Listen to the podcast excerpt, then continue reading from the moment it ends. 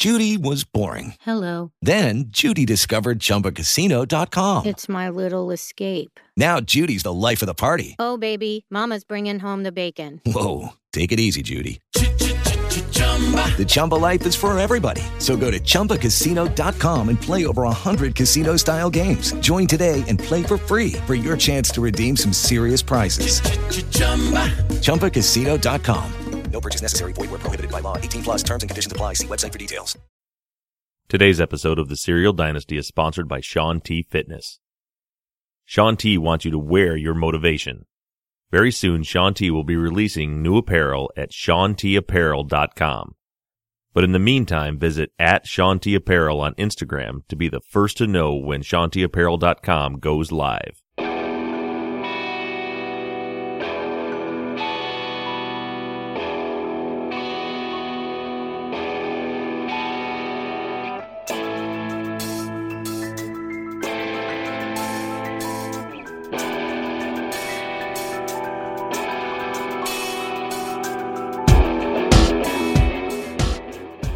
Everybody, and welcome back to the Serial Dynasty.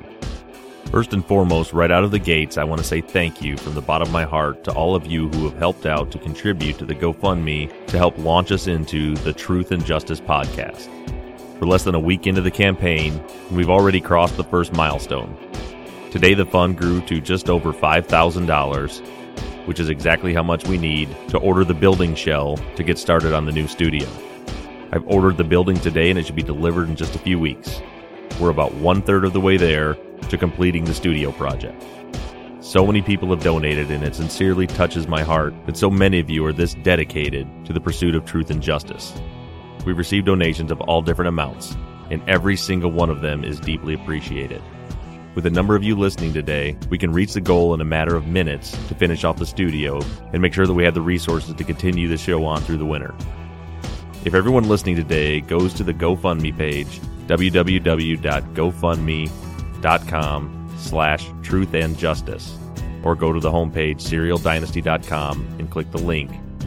If every one of you listening today clicks that link and donates $1, just $1, that'll be enough, and we'll never have to do this again, and we'll have all the resources we need to keep going forward with this fight. And again, for all of you that have already given, thank you from the bottom of my heart. Also, along the lines of some housekeeping things, our switch from Podomatic to Audio Boom has finally went through. Uh, I had several listeners asking me why the episodes are coming up in their feed on iTunes multiple times, and the reason for that is that all the episodes were originally uploaded to Podomatic, and while we were in the limbo stage, not knowing when iTunes would make the switch, all the episodes were also pulled into Audio Boom so they would be there when the switch happened. When it happened, your device already downloaded them from Podomatic, and now it's downloading them from Audio Boom. But from this point forward, you'll only get the one episode, and they'll all come from Audio Boom. And also for any of you who listen to the show via Podomatic, this episode will be the last one that you'll find on the Podomatic site. I'm going to upload this episode to both places because there's some people that don't use iTunes or Stitcher or TuneIn Radio and go directly to Podomatic to get it. So I wanted to give you guys a warning and give you an extra week to let you know that after this week, all of the episodes will be on Audio Boom. So you can either get them through the Audio Boom app on the Audio Boom site, through iTunes, Stitcher, or TuneIn Radio. And now on with the show.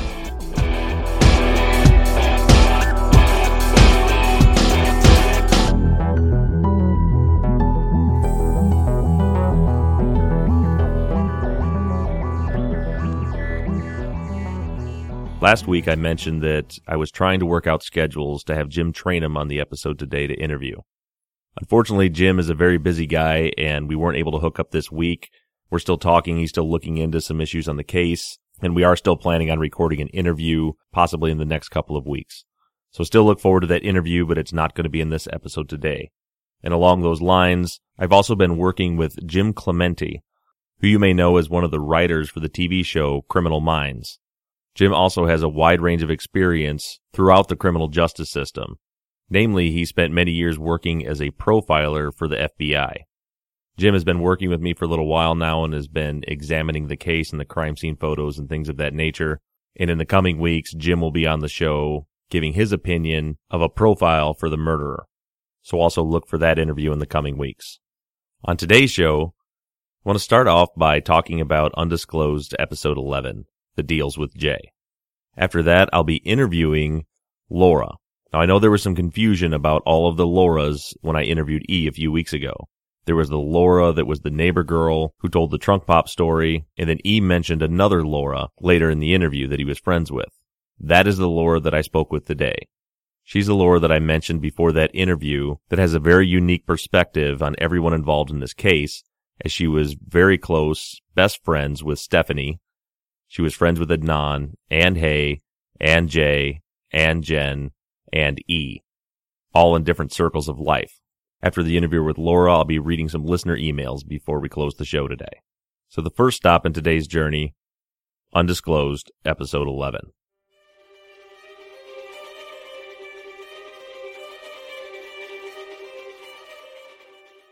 In episode 11, Rabia, Susan, and Colin release some groundbreaking information about the deals with Jay. I'm sure most of you already listened to the episode, which as a brief recap, they actually got in contact with Ann Benaroya, who was the attorney that Kevin Urick hooked Jay up with back in 99. And if I heard correctly, I thought I heard at the beginning of the episode that Ann Benaroya actually reached out to Colin, not the other way around. So Benaroya has been a mystery to all of us since the beginning of this case. She came in out of nowhere, represented Jay, and then disappeared off of our radars for 15 years until she set the interview up with the Intercept for Jay and possibly Urick. But before we get to Benaroya, let's talk for a few minutes about the audio clips that Undisclosed played where the judge in the case was questioning Urick about the plea deal. We heard her say that she's never seen anything like this before. She mentioned that it wasn't actually a guilty plea. To try to break this down out of legal terms, basically, the plea deal was written in a way that it was open ended.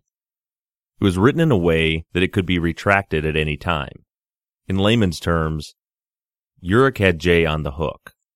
If he didn't play ball with Urick, he could have pulled the plea deal at any time. Urick purposely did not put any statements of fact on the document. And I think that he did this for a couple of reasons. One, and probably the most important one, was so that he could keep Jay on the hook. He needed to keep something that he could hold over Jay's head. He needed Jay to know that if he didn't testify in the way that he needed him to testify, that he would pull the deal and he would be charged with murder. And the second reason is, by not documenting any statement of fact on this plea agreement, there was nothing to disclose to the defense. And there was nothing on the record to impeach Jay if and when he changed his story again. As you heard from the judge, Urick was careful throughout this entire case to hide Jay from the defense. He didn't have the star witness testify in the grand jury, which is unthinkable, and didn't document any statements of fact on the plea agreement, and he left it open so that he could present it to the jury as though Jay's going to prison, even though that was never the intention. It was obvious when you heard the judge how much disbelief that she had that this had been done, and how skeptical she was of the process. You could also hear how unwilling and unable Urick was to respond to these questions.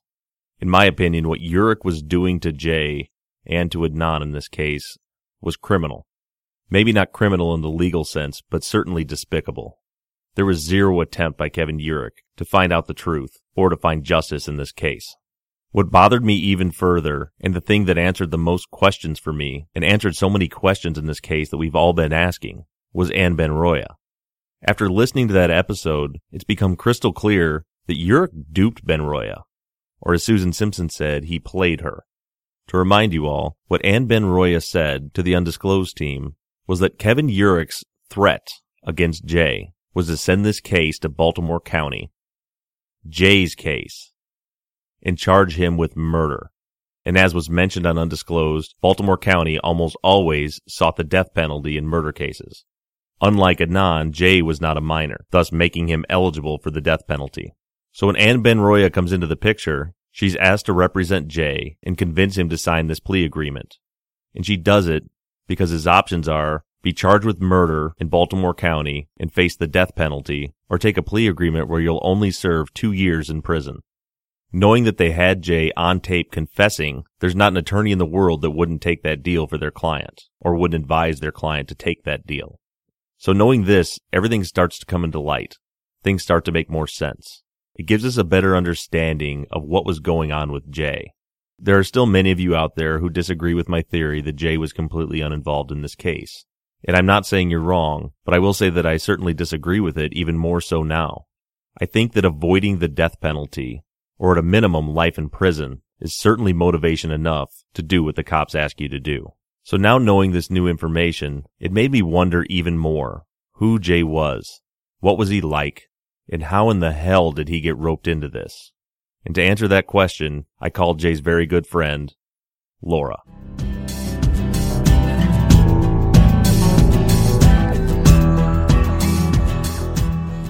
Welcome, Laura. Thanks, Laura, for taking the time to call in today.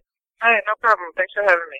I know you're you're short on time. You got a new baby at home and everything right now, so um, we'll get right into it. So, for starters, can you just kind of talk to us a little bit about how you knew everybody in the case? I know you have a really unique perspective from when we spoke earlier, as far as your relationship with Adnan, Hae, Stephanie, Jay, Jenn, E, all those people. So, can you just kind of walk us through how you knew all these people? Yeah, um, Stephanie was my best friend in high school. Uh, I met Stephanie through the magnet program and, uh, we played sports together. So that was our common interest. Uh, basketball, soccer, softball. Then I met Jay through Stephanie. I met E through Jay and Stephanie. But I met Adnan through school through the magnet program. I met Hae through school through the magnet program and also through sports because she played field hockey and lacrosse and our, the women's, the girls soccer softball team locker rooms were right next to each other, so we'd always cheer each other on. And our fields were always next to each other. And then I met Jenn through soccer and the magnet program. I guess you could say that my unique perspective is that I was able to hang out with everybody, but independently of each other. I've been through all the social groups, I guess you could say. As far as I know, you're the only one that kind of had that perspective because, you know, you had a, a good relationship with all these people, but you, know, you weren't all hanging out with them all together in the same place all the time. And in regards to that, uh, one of the things I wanted to ask you about is um, Jay in his Intercept interview uh, last December. He was talking about the trip to on Serial was called not her real name Kathy's, but we know her name now is Christy. How the night that Jay and Adnan on the night of the murder went to Christy's house, uh, and it was the night that Adnan was was really out of it. Christy said she was acting really weird. That there were several people there, and Jay named you as being one of the people that were at Christy's house that night. Do you remember that? No, I mean, I, I wasn't there. Uh, I, I remember hanging out at Christy's house with Jay and Jenn, um, all the time. Um, but I would have remembered hanging out out there and seeing Adnan because it would have struck me so weird to see Jay show up with Adnan. Because I didn't know they would hang out like that. I didn't know they were cool like that, especially the smoke you know, because that's what we usually did back then was we'd get together, smoke pot, and just, you know, run around and do high school stuff. But I would have remembered something like that, especially someone like Adnan, you know, because I liked him a lot, and and he was always cool with me, and um, and in class and everything, you know, like he was always like nice and funny, and you know, just pleasant, just all around cool guy. But I never, um, I never hung out. I would have known. I would have that would have struck me as odd. Been like, wait a minute, you know this guy? You guys hang out like that? So I wasn't there that night. I was there a lot of other nights, but I wasn't there that night when Adnan came over. Okay, so you were you were never at Christy's house at the same time as Adnan, as far as you no, remember. I was never at the same time.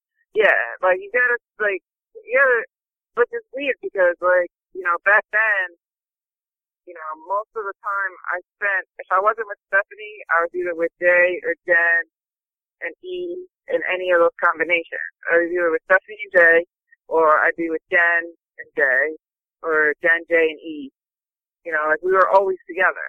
Like, um, so that's what was weird that like, especially like how Stephanie and Adnan relationship were so close. Like, I mean, when I tell you I was over, I was Stephanie's my best friend, and like think of like your best friend in high school. Like, what do you do? You guys are always together. Like, I was always at her house. I was at her house more than I was at my house. I was at her house so much that I knew the different nights of the week where they would make certain dinners, and like spaghetti night would be Thursday night. You know, right? Like, so like I like lived there. Like that was like my second home. So that's why it was so weird to hear on Serial um, that even when they would say that Adnan and Stephanie were were that close. Like if that never, if I wasn't with Stephanie, I was on the phone with Stephanie talking to her. You know, so it's like I've, I've all, I don't know. It must have been like the the small amount of time that we weren't together or hanging out, which is like very minuscule. Except for whenever we would play basketball out back, and maybe Adnan would come over to play basketball, but that was like rare. That's like once a summer, you know. So like that's why it was odd to see just all these dynamics, all these people hang out when like I was there and I never saw, I never hung out with these people. I never saw them interact as it's been like said that they were interacting. So I mean, you were as far as we know, the, the probably the closest person to Stephanie, and, and she's been a big mystery to really all of us since it started. You know, she hasn't been willing to or wanted to speak about all this. What do you remember from this time, like like after Hae went missing, and then leading up to you know Jay getting taken in, and then Adnan getting arrested and all that? Like, do you remember much about Stephanie's reaction to all of that? When Hae was missing, none of us. It wasn't really a big deal to us. You have to remember at that time because we always thought that, well, I always, you know, me and Krista, and I think Aisha at that time, you know, um, she had had that new boyfriend. So we just thought that she took town with him. So the initial, like, shock of her missing wasn't, you know, it wasn't bestowed on us like people would think. Like, you're just going about your high school routine like it was nothing. Like, oh, she just, you know, she probably ran away. She'll be back, you know? Right. Um, and so, I mean, we didn't really think anything of it. Um, I don't know when Jay started to get questioned. Like, I wasn't aware of any of that until Serial. I didn't even know they went to court. So, I don't know when that went down. Um, I So, know, let me stop you just- I do know. Sorry, go- Uh, just for so you you never as close as you were with Jay, you never had any idea that he was involved as far as like testifying or No, that he was involved at all. no, no. Never, never, and even Jenn. I was always with Jenn too. Like, I, no one ever said anything to me about, you know, uh, the cops are harassing me, Oh, uh, I gotta get a lawyer, or I gotta go to court. No one, I mean, those are things that you would expect to hear from people that you hang out with all the time and consider them as close as your family, and no one said anything like that to me. Like, not one word was said. So I, I had no idea, uh, Jay and Jenn were involved like they were until I talked to Sarah from Serial and she actually read me some of the transcripts. Wow. So I didn't know. Yeah, I didn't know any of that. So you that didn't- was You didn't know Jenn was testifying either then. I didn't know Jenn was involved with her at all. And Jenn was one of my closest friends too. I was I was always with her as well. I mean that was like the group I always would, would hang around with. So um yeah, I didn't know that she she helped or anything like that. I mean even just hearing the first I heard of all that was hearing her voice on the tape. I didn't know that she was being questioned or, you know, uh they would come to her house. I didn't know any of that. Did Jay or Jenn ever tell you anything about the crime that you know that Adnan did it or anything like that? No. No one ever said anything when I was with them. Okay. I mean, we were th- those times we were just we would be hanging out. But yeah, that's what's odd is that um something like that you would think someone would slip and say something, but no, no one ever said anything to me. I mean, I don't know if it was because they were looking out or maybe they know they knew I knew Hae, she was a classmate, or I don't know what it was. You know, I mean, in a way, I'm glad they never said anything to me because I didn't want I wouldn't have wanted cops and interrogations and all that stuff come down, but. uh I'm just, I, I'm just shocked that you know something that big going on in your life, and I mean, I get it. Maybe, maybe it was going on in your life, and then you just, you just don't want to talk about it. And the time that we hung out together was time. I mean, it was good time. You know, like you're not. These people aren't evil. Like you know, that's what kind of upsetting about hearing all these podcasts and stuff. Like, like they don't know Jenn and Jay. You know, like they're not these evil people. You know, like they're amazing individuals. You know, when you really get to know them, they're they're they're loyal. Why don't we do that? Why don't you take a few minutes and kind of just tell us about Jay, like as, as some from someone who knew him personally, like what kind of person Jay was. Jay was awesome. Like Jay always looked, even from the moment that I met him, he always looked out for me. Like he was kind of like my big brother. Uh, my family loved Jay. Like Jay was someone that Uh, he taught me about cars. Um, he taught me like street smarts. You know, always be on your p's and q's. Always look out your check check your mirrors. Uh huh. Um, at all times whenever you're in the city. You know, because you never know. Just be aware of your surroundings. He he just cared. Like he was like family. Like anything that he could help me with, he would. And same thing. I I, I mean, I would take Jay to work. You know, I would let Jay hold my car. You know, I would pick him up if he needed a ride to go somewhere. That's why I felt weird when it's like Adnan would pick him up or Adnan would, you know, let him hold his car. Because a lot of the time Jay would have my car or Stephanie's car or Jim's car. You know, Right. and like, I know people are like, how could you let your car? I don't know. We were in high school. We were like fucking 15, 17, 18.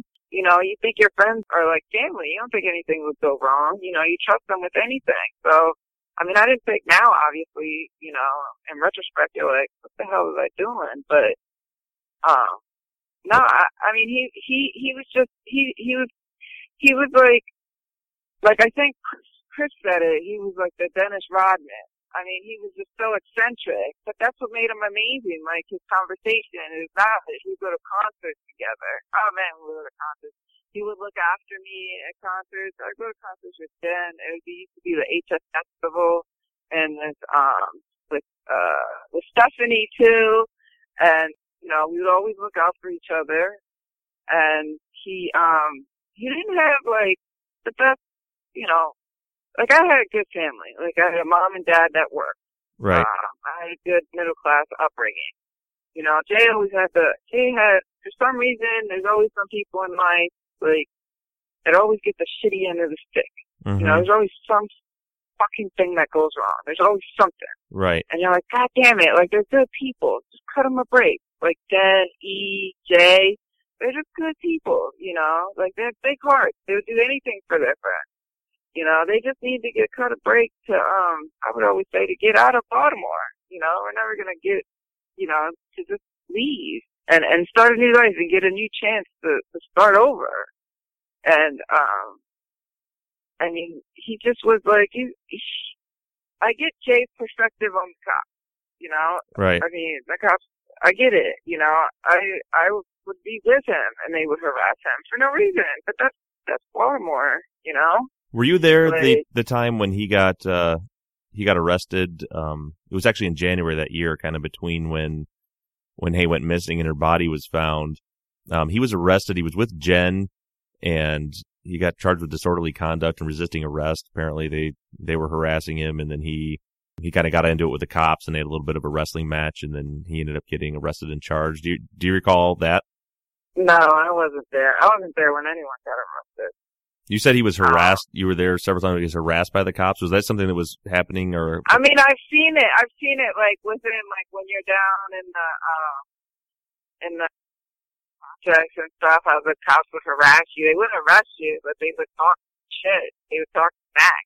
you know, to, to every black male down there, you know, to get them riled up to do an assault charge or something or disorderly conduct, just to, just to get them.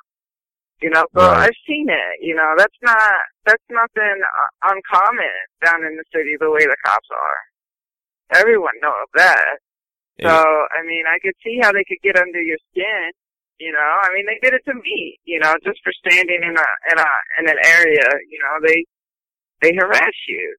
yeah the You know, and uh, it's not right. You, they totally profile you. Yeah the the Baltimore know, City Police Department does uh has quite a reputation for doing exactly that. It, that's something that's been going on for decades. You know, that's nothing new. Lucky Land Casino asking people what's the weirdest place you've gotten lucky? Lucky? In line at the deli, I guess? Aha, in my dentist's office. More than once, actually. Do I have to say? Yes, you do. In the car before my kids' PTA meeting. Really? Yes. Excuse me, what's the weirdest place you've gotten lucky? I never win and tell. Well, there you have it. You can get lucky anywhere playing at LuckyLandSlots.com. Play for free right now. Are you feeling lucky? No purchase necessary. Void where prohibited by law. 18 plus. Terms and conditions apply. See website for details.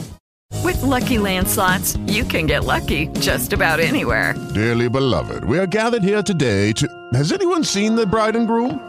Sorry, sorry, we're here. We were getting lucky in the limo and we lost track of time.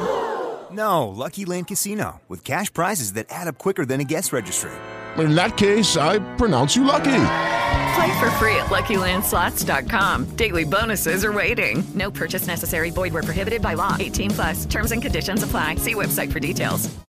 So, as intimately as you knew Jay, how did you react when you heard on Serial that he had supposedly helped bury Hae's body? Did you believe it? No. I mean, I was shocked and couldn't believe that it was with Adnan. Like, I didn't know what to make of it. I couldn't, I mean, I, I, as a friend, like, I could see if I asked him, if I was like, "Hey, I'm in trouble. Can you help me? He would totally help me. You know, but somebody like Adnan, it didn't, um, it didn't, after they didn't hang out, they wasn't cool like that. You know, they weren't friends. They, didn't they weren't, you know, like, that's not, I, I just didn't understand why he would help him out. Like, especially on something to that degree, because then you're like an accessory. And it's not like, you know, your knowledge of the system, like something, I mean, you knew, he knew right away you'd be an accessory or accomplice or whatever, you know. Mhm. You know, you, you have the street smarts to know, you know, and I guess Right. that adds to some of the fear because you know so much, you know, you know that by him or how, whatever the course of events went down, that just because something was even mentioned, you're associated with it. Yeah. And you don't even know how the cops are going to treat that, you know? So that would be an intimidating factor, you know, from the cops' point. I mean, if anybody, like that stuff that on Serial, they were like Adnan, Brett and Jay with a hitman, and I don't believe any of that. I don't believe Jay was intim- intimidated by Adnan at all. I, Jay wasn't someone that was easily intimidated. Right. You know, if anything, Jay was the one that was intimidated, intimidating. You know, because Right. he was just, he's just tall, lanky dude. You know, sometimes he would dye his hair. He had piercings. You know, he liked heavy. He liked heavy metal, rock. You know, like he was like a he was a he was like a hippie at the same time. you know, um, so you know, like it's not like that's what was that's what was just always weird to me. I mean, I can see if Jenn, if Jay then said something to Jenn, I can see, I believe Jenn helped him because they were that close. You know, I believe that. That's Right. believable to me. You know, but the fact that Jay helped bury a body, that, that, that to me was, was, was pretty, I guess you could say shocking. I mean, cause you get, you gotta take, you're hanging out with these people like your whole high school career. You know, whenever you're not working or, you know, I played sports, whenever I wasn't playing sports or in the summer, you know, I'd always be with them, you know, so to hear that he helped bury a body, like, it just doesn't seem so out of Jay's characteristic, characteristic to add his personality to be involved with such a thing. He's the kind of guy that, yeah, he may seem like he's tough, you know, on the outside he puts down, he puts up this, even in the Intercept interview, like this, this front, you know, but if you really, really know him, he's a sweetheart, you know, like he's a teddy bear. Right. So, I don't, I don't, you know, I, he wouldn't even hurt a fly. You know, the day that I know, that's what it was like, I guess you could even say dumbfounding for me, you know, I mean, and for any, for everyone that's involved with this, you know, I was always, even after that, I guess Sarah, Sarah put it, you know, the best way possible that anyone has said is that, you know, you're kind of in this gray area, you're kind of in this fog, because it's like, then who do you really know then? You know? Like, Right. if you're with these people and you talk to them and you talk about family stuff, and sometimes you have real conversations where you talk about life and you have deep thoughts and you try to, try to solve all the problems that you have in your youth, you know, like, then do you ever really know anybody? Yeah. Well, you know, like that's what that's the real question. That you know, do I really, really know who you are? Do you really know who I am? You know, so like that's what was so, especially with Stephanie too. Like you know, Stephanie wouldn't even talk about anything. Stephanie's initial stand was that Adnan did it, that the cop got the right person. that was during uh, That was- during that time. That was after they arrested Adnan. That's the only thing I remember was them arresting Adnan. Like I'll never forget it. You know, um, I remember uh, it. coming up on the news, and I was in my basement, and I saw that they they put Adnan's picture up, and they said that they they found it was like on WJZ 13 or whatever, and um, they said that they made an arrest in the in the Hae Min Lee murder, and they put Adnan's picture, and I immediately texted Krista, my friend, and told her that they arrested Adnan. And I was just like beside myself. I couldn't even believe it. I couldn't believe it. Uh, that's another, you know, never in my life. You're not talking about people that are malicious or have an evil heart or just evil, you know, to be able to do what they say and kill her the way that she was killed. You know, that's not conceivable for me, the people that I know. Right. You know, but that's not I can regardless if he was like an EMT or whatever, you know, like that wasn't in his heart, you know. Like I think I I thought I had would have a pretty good feel on how people are, and you know, and I never, you never saw Adnan get angry. Like even Jay, I never saw Jay get angry. You know, right. like I know there's conspiracies out there that say that Jay killed her. Why? Why would he even want to kill her? That's not Jay. He doesn't Right. have anything to prove to anybody. He doesn't owe the world anything. As far, as far as I'm concerned, the world owes, owes Jay because it's been a shitty life. You know, like imagine like he tried, and that's the thing that that breaks my heart is that here's a guy that finally found his happy place, finally found that niche in his life that he's been working his ass off. Like Jay's a hard worker, always uh, having some sort of job. You know, no matter what. Remember, he's the one that was the main provider in his house. So how many people can sit there and say that through their high school career, they had to be the main providers for their family? He was in charge of putting the food on the table for his mother, not the other way around. You know, like how many people can go through that? You know, Right. and say that they're okay.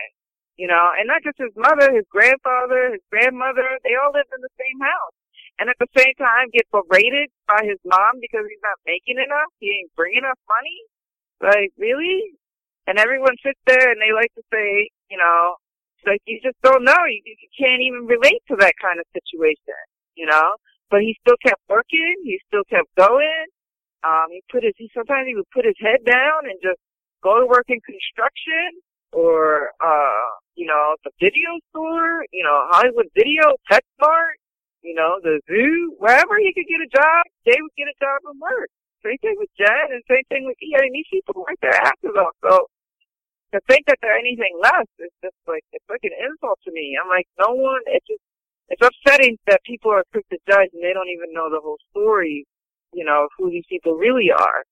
You know, he just, it's just another, another round of bad luck come up again, you know, like, it's just, it makes, it makes me sad because he finally got to his place of like where he's successful and now, you know, he's getting harassed again. Like, you know, I know that there's all these, you know, he was forced or, you know, his hand was forced by the cops. I mean, you know, and he lied and, you know, he was coached and, I think he was I think he was threatened, I think. And and to be honest with you, listening to you just describe him and his home life and everything about him, it's it's heartbreaking. I mean it's it's just making me sad because I you know, I hadn't told you this before this, but you know, I I personally believe that that Jay had nothing to do with this and he got trapped by the cops and pressured by the cops and threatened until he was in a position where he had no other choice. And it's I, I said a few episodes back that I think they ruined his life. They they ruined his life and and they're continuing to. So I'm I'm yeah, glad.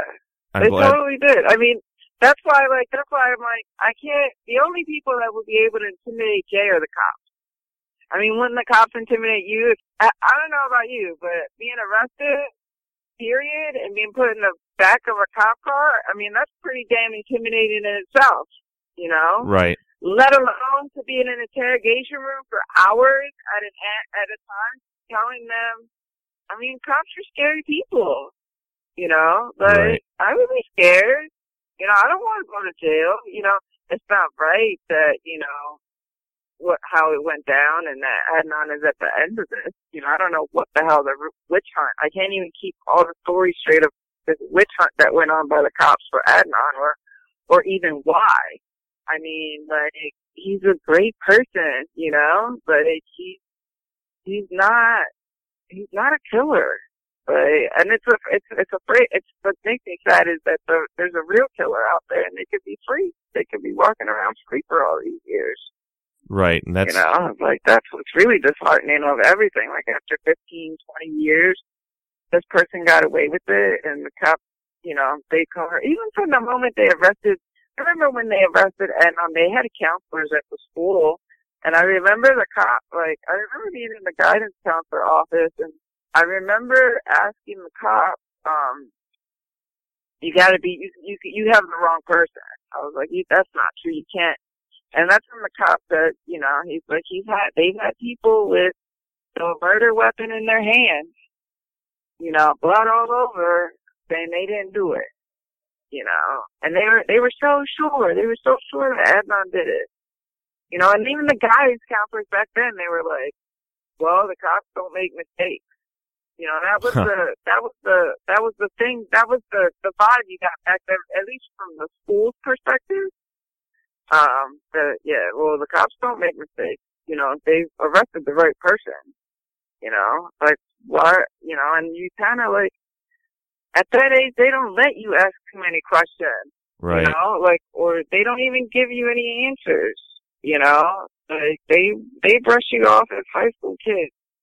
Right. When they know, were like, were they questioning you guys, or was it were they just there to answer questions? No, they were just they just had to. to- I guess they weren't questioning us. It was never a questioning. It was just um, it was more of a presence. It wasn't Okay. even an answer question thing. It was just more of a of a reaffirmation presence of what went on.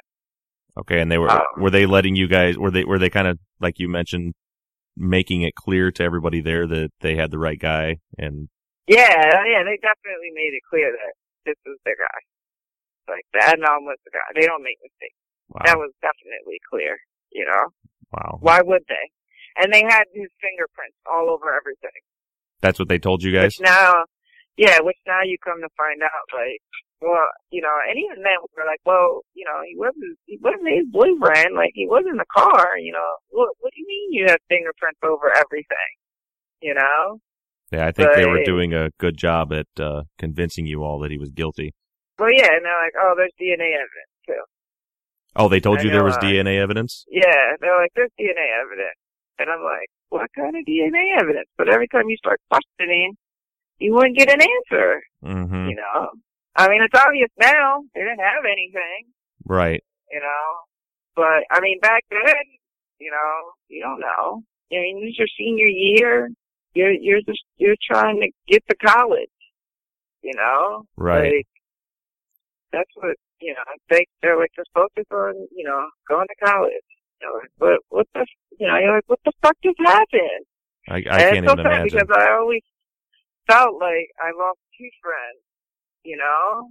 Like, I was Yeah. heartbroken when I, they arrested Adnan. I was like in a daze for a couple of days and that's what, what he really, he didn't really, I wanted to talk about it. I would talk about it with Krista more and I became close with Krista. I'd be over there at Aisha. I would be over Krista religiously after that. Um, but I mean, I even just thinking about it now. I remember, I remember, I'll never forget the day that they found um, his body, and they they announced it. You know, they had grief counselors at the school, and I remember um, they let us leave school, and I remember we had all gathered over Peter's house. I think it was Peter's house. He was on Serial too. But I remember walking out back in the back park of the school, back parking lot of the school, and I remember, you know, I was gonna get in my car to drive over there, and I remember seeing Adnan on the curb, sitting down with his head head in his hand, and I remember um going over there, sitting next to him, and just hugging him, and just, you know, you don't really need to say anything, Right. you know, but Ugh. and so, and I remember, you know, him being so so upset that uh that she was like I mean it was like it's like your first encounter with death in your life. You know, like you Right. can't believe you're never gonna see that person again. I mean it changed us all. It changed me. It changed us all. So, you know, when you when you really encounter what death is like in life, it it hurts, it's sad, it's traumatic, you know. So on that topic, can we kind of loop back to a little bit ago? I was talking to you about Stephanie, and you mentioned that after Adnan was arrested, that you know she thought that obviously that Adnan did it. Prior to that, do you remember how did did did she have any inkling that Adnan did it, or did she say anything like that in the period of time before Adnan was arrested? No, she didn't say anything at all.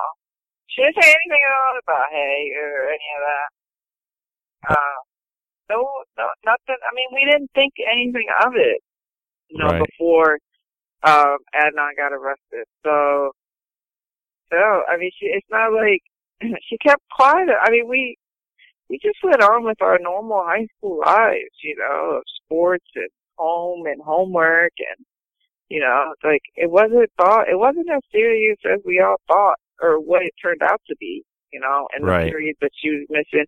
I mean, even back then I remember Krista asking us when um Adnan was arrested if we could but you have to remember like what people tend to forget about all this is that like from when Hank disappeared and from and when Adnan was charged and if you listen to all the the events of all the recordings and stuff, you're talking weeks later. Right. You know, like you're not talking one day to the next, and I think that gets lost in all these. But I mean, if you if you, uh, how do you expect? Can you honestly remember what you did six weeks ago today? I don't remember what I had for lunch yesterday. Yeah, you know what I mean. So like, you're asking a bunch of piehead high schoolers what turn you made on January 13th, and who you were you with, and who you could. You don't know, you know. Right. Like, so that's why it wasn't like when I was listening to the interview with Jay on the the police interviews that they played on Serial. Like, I, it could it would make sense to me that you're a little fuzzy. Like, I even then I couldn't remember if I saw Adnan, and that was like when they arrested him. So that was what like It's about six weeks later. Yeah. about six weeks later. Even then, I was like, I don't remember if I saw him, Krista, because Krista asked. I was like, I don't remember seeing him that day. You Well, know, I, and don't, it's- I can't recall. And when, especially when it's something like school, where it's you know every day is a normal day and they all run together. Yeah. Six weeks later, yeah, it's crazy. I know. Yeah, and especially like even the fact that they were like, "Oh, do you remember that there was a song?" And like I remember, and that was another thing. Like Krista would say, uh, first of all, January thirteenth is Stephanie's birthday. You know, and Right. like Stephanie had a basketball game that night. That stuff I do remember. Um, and then that weekend, I think there was like an ice storm or something. And I do remember going to Krista's birthday party because we had like no power, no heat or food, and it was like the first time I got like a real meal, like pizza, and I got there early. But I don't, I know they're in Serial or in undisclosed. I know Krista said that, uh, hey, Adnan showed up with Jenn and Stephanie, I mean Jay and Stephanie. And I don't, I don't remember seeing, I look at the pictures and it's true, you know, but I Uh-huh. don't remember seeing him. I mean, I was in the kitchen too a lot eating, so I mean, I was all about food back then. So I don't remember. I don't remember seeing him. You know, so it's it's crazy. Yeah. You know, it's just crazy how like even he said it like you know 15 years later, and it's crazy how the you know the whole world now is just as confused as we were Right. as I am. I still am. Like I still, it's oh, it's hard for me to fathom that these people were involved in any aspect of this. Period. in regards to to the people, um, we're just about ready to wrap this up. But before we do, since you're somebody who does have this perspective, um, before we close out the interview, could you take just a few minutes and tell us about Hae, who Hae was? Uh, Hae was awesome. She was always happy. Uh, she was smart, you know, because I was always, I was in the, we were in the magnet program, but she was always in the AP classes and stuff. Everybody loved her. I mean, she had, she was just such a good spirit, you know, a good soul. She would always like cheer us on for soccer and we would, you know, I would be like, field hockey. I'm like, what kind of sport is field hockey? I never heard of it until I got to high school and, uh, I would always cheer her on and we would always, you know, whenever they would be running around our field for conditioning, we would cheer them on or, you know, if they had a game, we'd do a little cheer, you know, because I was captain of the soccer team, so I'd have the girls do a little cheer to support the hockey, or you know, if it was lacrosse because they played Uh-huh. on you know different seasons, same field, but we would go to the same field. Um, and we would go to each other's games. but you know, she was just she was just such a free spirit, just so um upbeat. Like you know, I I never saw Hae like upset or sad, like or you know angry or anything. Like it's like nothing nothing could bother her. Like she's just she's such a good person. Like it's so sad that it was so sad that it's always like only the good die young type deal. Right. You know, but Oh. But like it's always like that. And It's been like it's just so sad that that that has to go down like that. You know, like but she was just such an amazing individual. Like she was so smart. Like how could you not love her? Right. You know? Like how could you not want to be her friend or her classmate or know her in some kind of aspect? Like you know, like that's just that is every now and then you meet people like that, you're like, oh man, they're just great. You know, you can't say enough good things about them. And that's how she, that's how Hae was. Well, and that's what you know. As hard as all this is, and I can't tell you how much I appreciate you uh, willing to talk to me today. Uh, as hard as it all is, that's what this is all about. It's it's it's really about you know we we obviously want to see a Adnan out of prison for this, but it's it's all about trying to find justice for her. I mean, we can't bring her back, but Yeah. like you said earlier, there's there's someone out there that did this, and and we need to find him, and and that's what we intend to do. And and you know, it, it may not seem like it to you, but your your interview here helps us with that. It helps us paint a better picture. It's so hard to know what happened 16 years ago, and Yeah. you helping paint that picture for us about what reality really was back then is priceless. And I want to thank you one more time, Laura, for coming on with me. This was a wonderful interview, and I'm just so thankful for you speaking to us. So thank you so much. No problem. And thank you for having me. No problem. You two will take care of that kid. Thank you. I will. All right. Bye, Laura. All right. Bye.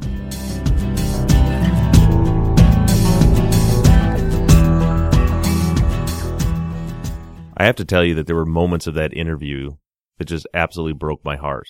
I don't mean to be overly melodramatic, but listening to Laura talk about Jay's real life, the real Jay, who he really is, and what he's been through, number one, makes it all that more clear to me how he could have landed in this situation.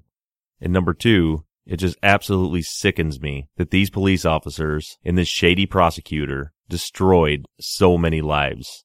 These sick individuals clearly ruined Adnan's life, as he's been sitting in prison for 16 years. And if I'm right about Jay, they ruined Jay's life too. And even aside from all that, Hae Min Lee's murderer is still out there.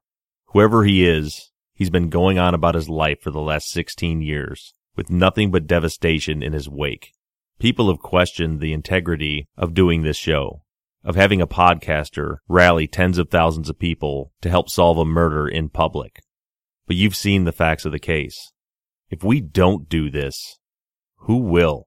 And we all know the answer to that. No one will. It's a new day that we're living in. It's a day where we have to improvise, adapt, and overcome. We have to find a way to right these wrongs and find a way to stop these injustices. That's why we're here. Before we move on to the listener email segment of the show, let's take just a quick minute to hear about our sponsor. It is Ryan here, and I have a question for you. What do you do when you win? Like, are you a fist pumper? A woohooer, a hand clapper, a high fiver. I kind of like the high five, but if you want to hone in on those winning moves, check out Chumba Casino. At ChumbaCasino.com, choose from hundreds of social casino style games for your chance to redeem serious cash prizes. There are new game releases weekly, plus free daily bonuses. So don't wait. Start having the most fun ever at ChumbaCasino.com. No purchase necessary. Group. Void were prohibited by law. See terms and conditions. 18 plus. Purchase new wiper blades from O'Reilly Auto Parts today and we'll install them for free. See better and drive safer with O'Reilly Auto Parts. oh, oh, O'Reilly Auto Parts.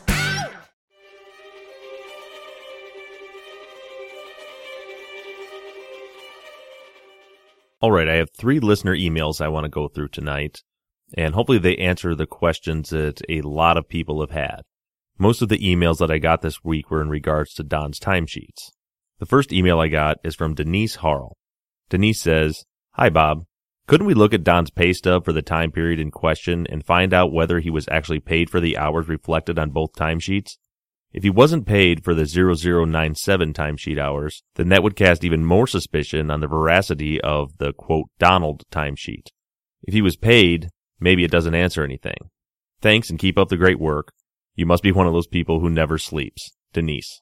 I'm definitely sleeping less and less lately, Denise. Um, and to answer your question, that would work except for the fact that we do not have Don's pay stubs. They were not included in the packet that was received from LensCrafters, and the only way to obtain the pay stubs would be either from Don himself or from LensCrafters corporate, and we have no access to the corporate records without a subpoena. So I would like to know the answer to that question too, but just to clear that up, we do not have his pay stubs for that period of time, or any of his pay stubs as a matter of fact. Thank you, Denise, for sending in the email, and thank you for the question. My next email is from Adam. Adam's subject line says, Don's ID, you forgot to mention a relevant detail. He writes, Did any of the other timesheets for the six or so months surrounding Hae's disappearance show that Don worked at the alternate location in Hunt Valley using the correct and current 1999 employee ID number? I've had a lot of people ask this same question, and everyone was asking it if any of Don's normal timesheets with the normal employee ID number, the 0162, showed him working at Hunt Valley? And the answer to the question is no. But that's not the entire answer. The reason that the answer is no is that confirmed by more and more and more sources from LensCrafters every day, when you worked at a different store, your hours always showed up on the same timesheet and they all looked exactly the same. If over the last couple of weeks you've taken a look at the timesheets on Susan's blog, The View from LL2, you'll see that in the time slots, it's just numbers. That's all that's there. And in the different columns, you have regular hours, overtime hours, and total hours. Nowhere on those timesheets does it differentiate which store you were working at. And I've lost count at this point. It has to be over 20 LensCrafters employees that have worked during that time and Luxottica and LensCrafters corporate and the Hunt Valley managers working on that day all confirmed that there was no distinction on your timesheet for hours that you worked at a different store. I could work at a different store every day of the week and my timesheet would just show the hours that I worked each day. It would not show what store I worked at. So to sum that up, we don't know exactly how many times Don covered at Hunt Valley when he was working at Owings Mills. One of the managers that was working at the Hunt Valley store could only remember that he had been there several times enough for him to remember that he seemed like a nice kid, but he couldn't tell me how many times he had worked there. So Adam and hopefully all of you other listeners that had the same question, I hope that answers it for you. And thank you for that email. My last email for tonight comes from Dawn. Dawn writes, has anyone checked the timesheet to see if everyone scheduled to work showed up at their scheduled time? If so, then whose shift was Don meant to be covering? And again, on this issue, that's just information that we don't have. What we have is the packet that was sent to Kevin Urick from LensCrafters. It contained the schedule for the Hunt Valley store for the week containing January 13th. Of course, Don was not on that schedule anywhere, and there were no notations made on any of the lab tech shifts that would show that they weren't at work that week. The packet did include timesheets for the general manager, the retail manager, and the lab manager. We do have those timesheets so we know who was working on those days. Unfortunately, they did not send the timesheets for the lab techs. We know when they were scheduled to work, but we have no idea if they actually worked those days or not. But again, as I said last week, we do know that none of them, no one, was scheduled to work from 9 a.m. to 6 p.m. on Wednesday, January 13th. Another question that I've gotten from several listeners was regarding some confusion by me talking about the Saturday shift on January 16th. Many people were confused as to why I was talking about the 16th when the crime occurred on the 13th. And just to clear that up, the reason I was talking about the hours on the 16th were simply because they were on the same timesheet. Remember the process I'm working through right now is first figure out why a suspect was eliminated by the police. In Don's case, he was eliminated because he had an alibi confirmed by this document, this one timesheet. So the place to start with any investigation is to analyze that document, the timesheet that ruled him out. So it's not just looking at where Don was or what he was doing on the 13th. The first step is to decide if that document holds up. So the reason that I was talking about the hours on the 16th was simply because those hours were on that same document. They were on the same timesheet. And the reason I was discussing those hours, as you remember, is that it seemed like it was an impossible feat for Don to clock out of one store at 106 and clock into the other store at 129 with just a 23 minute gap in between. And in regards to that, I did have a listener that volunteered to do the route test for me. She did the route test and drove from the old Hunt Valley location where it was in 1999 to the old Owings Mills location where it was in 1999. And she videotaped the entire process. I believe the video has been uploaded to YouTube.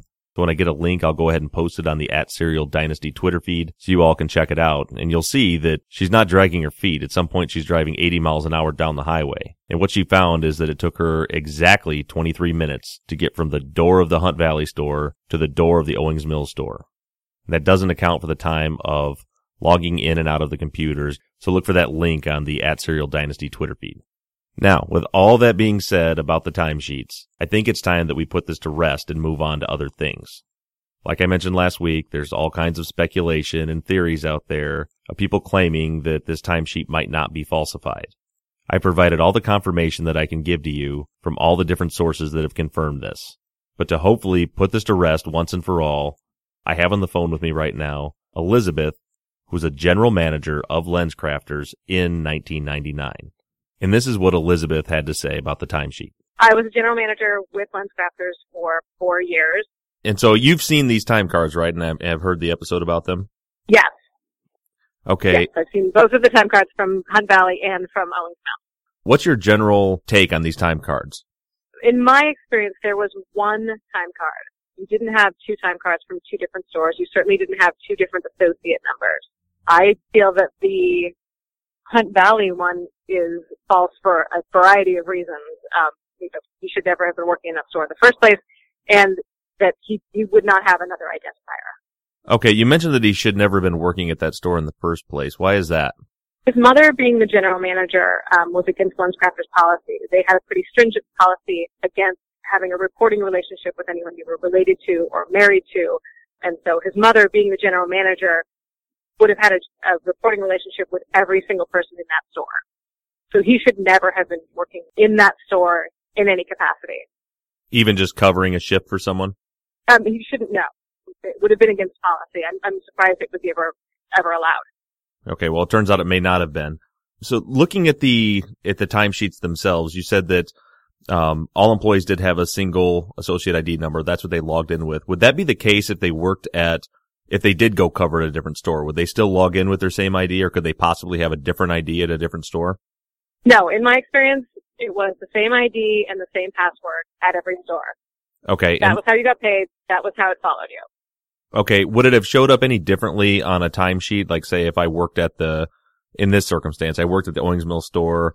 I went to the Hunt Valley store to cover a shift for a couple of hours and I logged in with my associate ID. Would that be differentiated at all on my timesheet or would it look the same as any other hours?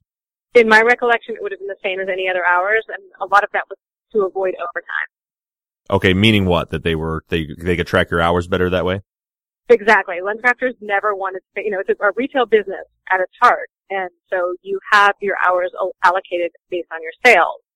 So you didn't want to go into overtime because it was much more expensive for the company. So do you think in this particular case, if you combine those two timesheets, uh, I believe Don would have worked 45.7 hours. Is that something that would be normal or is that something that LensCrafters would ever allow? That would be pretty unusual for a lab tech. That was, you know, unless he was, you know, the greatest lab tech ever, you know, in, in that area, there's no reason for that. I don't see any reason for that to ever, have, ever have happened. Okay. D- did lab techs and people on the retail side ever cross over? Like, could, could a lab tech, someone trained as a lab tech ever cover a shift, say, on the retail side? Not in my experience. We didn't have any crossover employees. No. Okay. Um, and getting back no, to. And I was at three different stores. Okay, so you worked at three different stores? Yeah. Okay, um, when you transferred from store to store, did you change your associate ID number when you transferred? did you keep the same ID throughout your career working at the three different stores? My ID followed me. And in my experience, the associate's ID also followed them. Okay, so they didn't change when they moved from store to store. Is there, if, if an employee, if an employee like left service, if they were fired or they quit, what would happen to that associate ID? In my recollection, and again, this has been a long time, that ID was you know, kind of terminated and not reused. It wasn't something that you would recycle and, and use with a different employee. Okay, so it was deactivated or terminated and it was not used anymore at all. Correct. Okay, and who who generated the associate IDs? Like if there was a new employee that came into a store, they got hired, how was the associate ID number generated? Um, depending on whether they were on the retail side or the lab side, the lab manager or the retail manager would input the information and then it was computer generated. Okay, so the general manager didn't do that? No, no, that was either on the retail or the lab side. Could the general manager create, or, or you know the case, so in, Absolutely. in this, in this particular instance, would the general manager have had the ability to get into the system and generate a new associate ID number or modify an old associate ID number? Another question that's come up from many of the listeners is whether or not the employee ID numbers were sequential based on hire date and also how that's possible, you know, because it, it, seems like they were. Most of the, actually all of the LensCrafters employees that I've spoken to have all confirmed yes, when you were hired, the associate ID number went up sequentially based on your hire date. However, there were four digit numbers and there was like 800 LensCrafters at that time. Do you know how the, how those associate ID numbers were created as far as is there more to the number that this the employee didn't see, like if it was tied to the store or something like that? You know, I'm sure it was tied to the store. I don't, I, I wish I had a better recollection of, of exactly how that number was generated, but your home store, your hiring store, I'm certain was where that number was generated. Beyond that, I, I just don't have a specific recollection of exactly how that you know, went from store to store without okay. duplication. Okay, and then um, you mentioned the home store. Could a general man a, a general manager would have access to all of the hours and timesheets for an employee from their store, correct? Yes, they would. Okay, and then um, what about an employee from a different store? Like in in this case, would Don's mother, the Hunt Valley general manager, have access to Don's timesheet that was because he was a Owings Mills employee? Would she have access to to that timesheet to edit it or work on it at all? She should not have had access to a different store's timekeeping. So you would not have the ability to to change hours at a different store. Okay, uh, that makes if sense. you were the general manager of one store, that was it. Okay, so when Officer O'Shea called the Owings Mills store to confirm Don's alibi, the manager at Owings Mills was reading off. Uh, well, my my theory is she was reading off of a timesheet because she gave specific times, uh, and they were the exact same times that were listed on the timesheet that he punched in at 9:02, lunch at 1:10, back from lunch at 1:42, and punched out at 6 o'clock p.m. She gave those exact times, but she was the Owings Mills manager, and that 0097 timesheet was a Hunt Valley employee timesheet the way that it was it was set up would that Owings Mills manager have access or been able to see that timesheet? Like, I don't feel that she could have. Okay, so no, that wasn't her associate. It wasn't her associate ID, and it wasn't her timekeeping system. So I don't feel that she could have had access to the punch in and punch out time. Okay, so the only way she could have had that information was either to get it directly from Don, who was working at that time on that day, or maybe to call over to the Hunt Valley store to get that information. Is that right? Exactly. Exactly. So. Yeah. She would have had to have that information provided to her. It, in my experience, that wouldn't have been available to her. Okay. And then as far as, you know, if we're operating under the, the idea that this timesheet was falsified, who would have the ability to go back and change hours? If someone went back and say edited an employee ID and added hours to it for this day, who would have the ability to do that? Only a manager. Any manager or just the and they general? would only have the, it would, it could have been a retail manager, it could have been the lab manager, it could have been the GM. They, and they would only have had the ability to do that for a certain amount of time before that pay period closed. Okay, so uh, do you remember when the pay periods close? Not a clue. I'm sorry. no, at this point, no. I mean, would it be like in general, like a few days after the pay period was over? Or are we talking months after the pay period was over? No, no, we're talking a couple days. Okay, so that pay period ended on the 16th, which was a Saturday. So the change would have had to been put into that system, some, let's say within a week of then? Absolutely. So that timesheet had to have been created or those hours edited before January 22nd, which was when Don was interviewed and gave the and and was which was really the first time when he was really questioned by the police about where he was on that day or anything, and he said Right. he was working. So that that timesheet had to have already been created prior to that.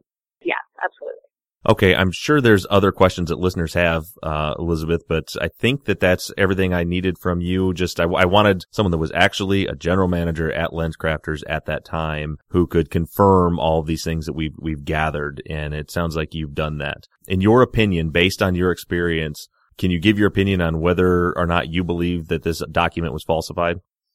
I absolutely believe that, that the Hunt Valley timesheet was falsified.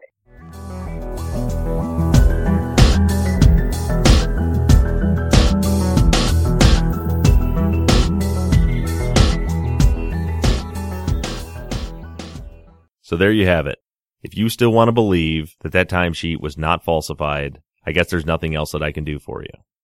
As for the rest of you who are wondering where we're going from here, my investigation into Don is still ongoing. There are a lot of things that I still need to confirm, fact check. There are other witnesses that I'm still waiting to speak to, but we will come back to this. I promise you that. It may be next week, or two weeks, or three weeks from now. But once I have all this information together, we'll get back to looking into Don's whereabouts on January 13th, 1999.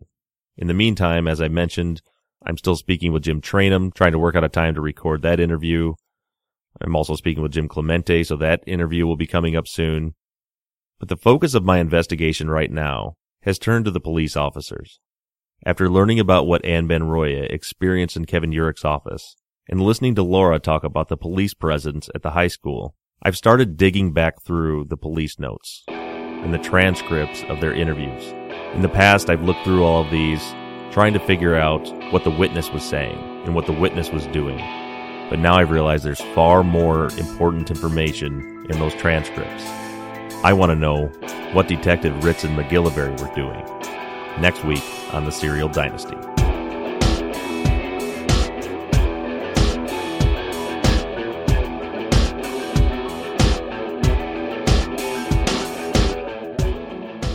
Thank you to Johnny Rose of Slightly Subversive Music for creating all the music for our show. Thank you to Tate Krupa for designing all of our logos, including the project she's working on for the new Truth and Justice podcast. Thank you to Jill at Pod Transcription for creating all of our transcripts. Thank you to Sean T at Sean T Fitness for funding the program. And thanks again to all of you who are helping to contribute to the Truth and Justice podcast future. And again, if you'd like to be a part of moving us forward into this new endeavor, go to gofundme.com slash truth and justice or go to serialdynasty.com and click the link. And as I mentioned at the top of the show, there are enough of us in this army. If all of you will just take a minute and donate $1, we'll be at our goal in a matter of minutes. Please keep sending me all of your thoughts and theories into theories at serialdynasty.com. And also, if you have a new case you'd like us to consider, the only qualifications I have would be that it's a case that is believed to have been a wrongful conviction, and we have to have access to source documents. Send those cases along to theories at serialdynasty.com. And don't be upset if I don't email you right back. Right now, what I'm doing is flagging all those emails and moving them into a particular folder. And myself and my assistant is helping me to go through those and start to filter through the cases. So I promise you, I'm getting them, we're saving them, and we're looking into them. You want to say hi or send a quick message, you can always catch me on Twitter at Serial Dynasty or go to the Serial Dynasty Facebook page. And I also want to thank all of you who participated in the Periscope AMA that I did on Wednesday night. And again, I'll tell you, any of you that do not have a Twitter account, take a few minutes and create a Twitter profile. If for no other reason that you could link to the Periscope app, and the next time we do an AMA, which for those of you that don't know what that means, because I had to look it up the first time I heard it, means ask me anything. You can sign up on Twitter. You can link to the at Serial Dynasty Periscope. The next time I do a live stream, you'll get a notification, and you can ask me questions in real time. But as for now, I'm signing off, and this has been the Serial Dynasty.